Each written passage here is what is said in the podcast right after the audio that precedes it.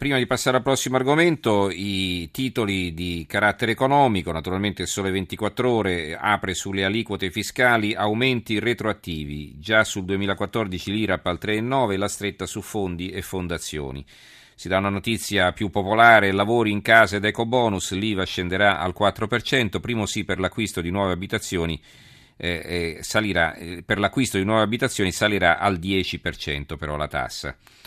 Eh, il messaggero, tagli e Unione Europea, manovra ostacoli, attesa dal colle da definire risparmi ai ministeri, bonus neomamme verso il doppio tetto.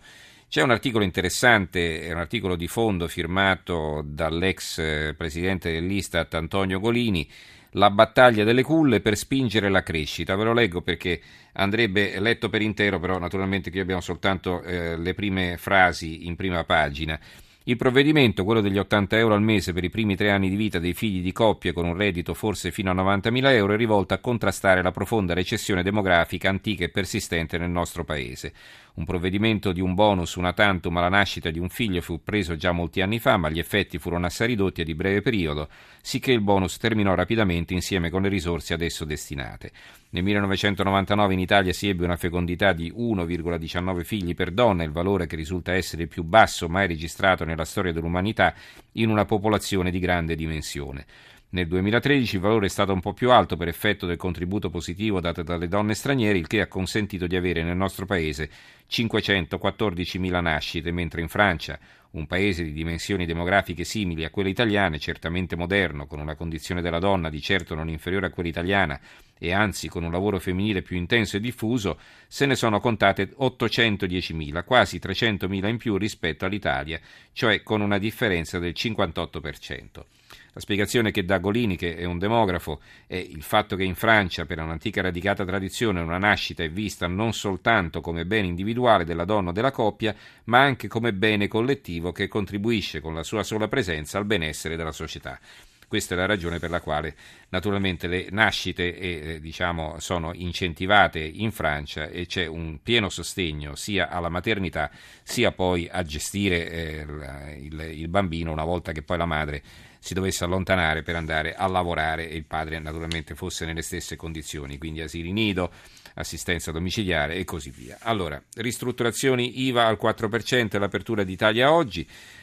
Eh, libero vi dicevo che aveva un'apertura tutta sua, vi spiego come vivere e andare in pensione senza mai lavorare. Confessioni di un furbo.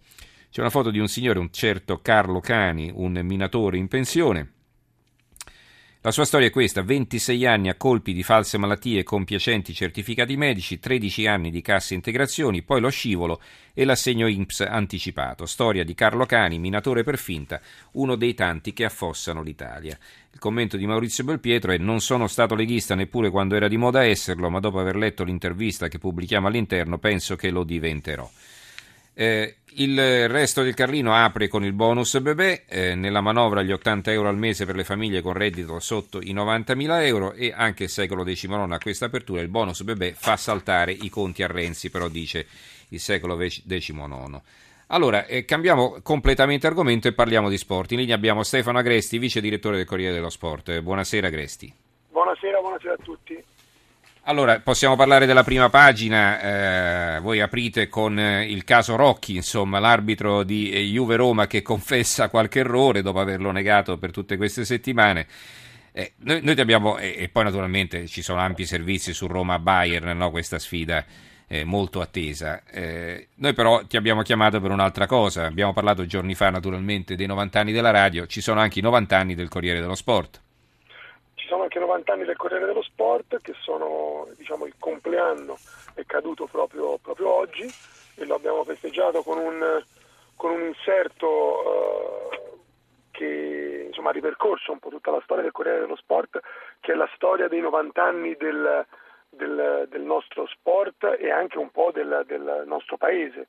E, e insomma, abbiamo pubblicato nella prima pagina negli auguri del Presidente della Repubblica Napolitano e raccontiamo appunto la storia del Corriere dello Sport fin dalla fondazione che avvenne nel 1924 a Bologna e uno dei fondatori fu eh, Enzo Ferrari, il grande ah, addirittura.